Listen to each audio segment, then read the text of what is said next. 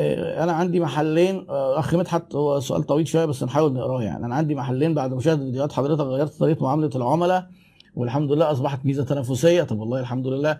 ولكن كما تعلم حضرتك ثقافتنا المصرية بها شيء من الفوضى بعض العملاء يكون معاهم أطفال أهلهم بيتركوهم يعبثوا في البضائع ومفيش توجيه من الأهالي. أحد العملاء ابنه كسر قطعة بضاعة من المعروضات. فسألني أبوه هل كانت مكسورة من الأول؟ قول له لا حضرتك القطعة دي فداها. هو بيقول انت بت... إيه ما تعليق حضرتك. لا قول له لا حضرتك مش- مهم مكسورة من الأول أو مش مكسورة هي هو كسرها وفداها مش مشكلة خالص مش مشكلة.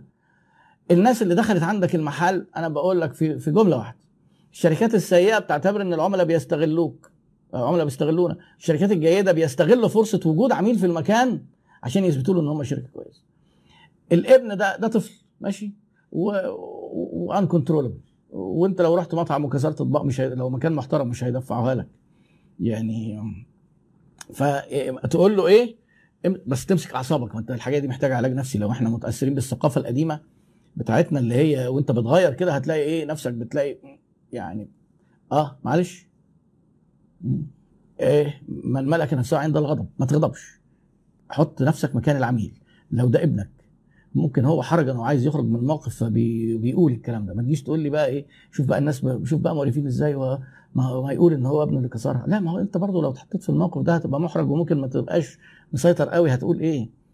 عادي يعني موضوع كبروا دماغكم يا جماعة واخسروا وحطوا ميزانية الخسارة دي على جنب وتقبلوها لأن أنت بتصرف آه، يعني بص حضرتك أنت بتصرف مرتبات وإيجارات وبتدفع كهرباء وبت... كل ده علشان تفتح عشان تجيب عملاء. اصرف بقى على العملاء دول يا سيدي حط بند كده فلوس أتلفها الهوا. أتلفوها العملاء اللي هم آه، ولادهم جم دخلوا كسروا حاجات.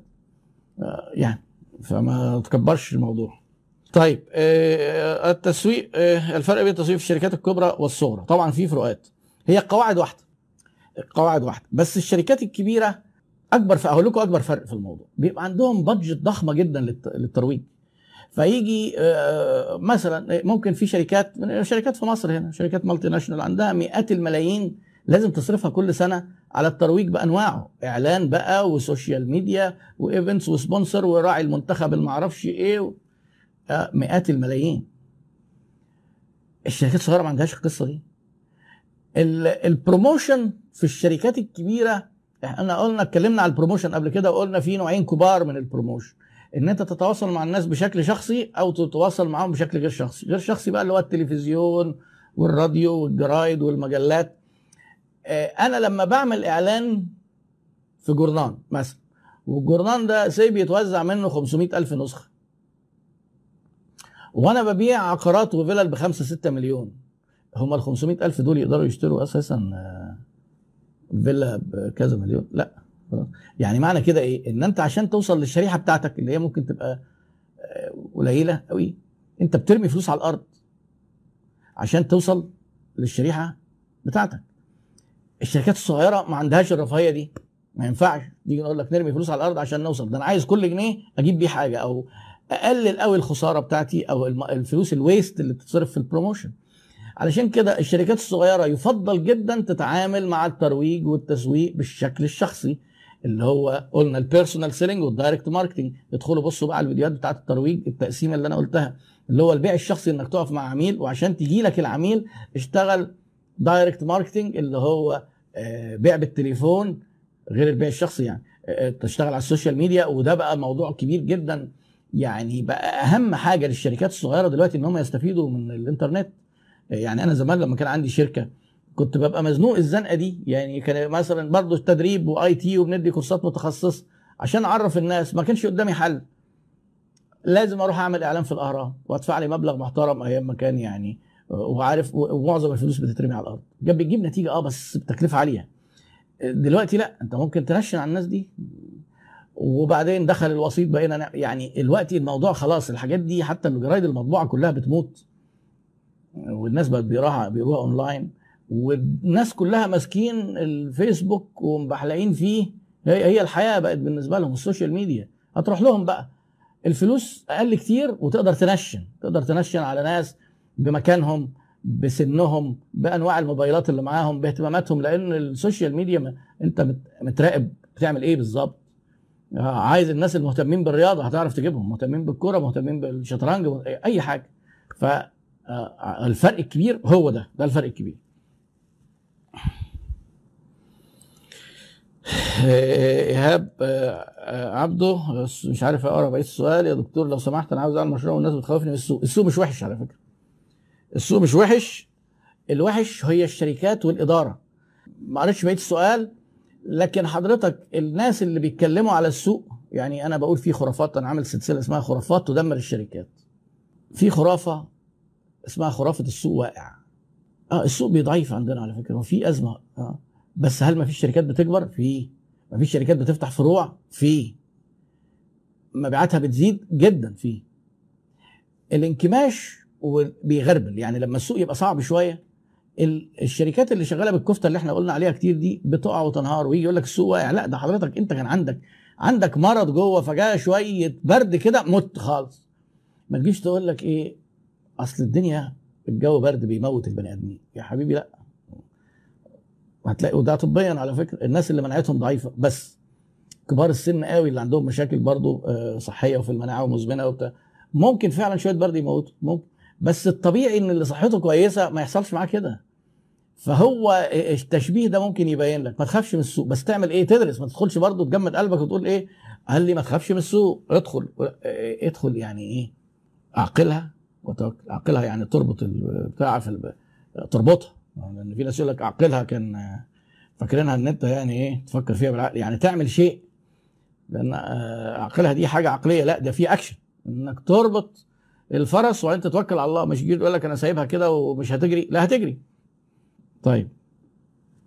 آه طبعا السوق بيغرب. أنا بشتغل مواد الديكور كنت عايز أعرف أستهدفهم إزاي وايه افضل الطرق اللي احصل بيها الشريحة المناسبة. حسب. إيه في الديكور؟ اولا الديكور ده موضوع واسع قوي وإيه إيه الشريحة اللي أنت عايزها أصلا؟ أنت عايز تستهدف الشريحة. أنت بتسألني مين الشريحة؟ ده سؤال أنت لازم أنت تجاوب عليه. داخليا. أنت منتجك مناسب لأي شريحة. ما هو التسويق بيبدأ قبل ما يبقى فيه منتج. أنت جايبه عشان تبيعه لمين؟ لما تعرف تجاوب على السؤال ده وتعرفوا أنا برضو اتكلمنا على ال segmentation في ال live من ال lives أه. كان يمكن اللي فات أعتقد.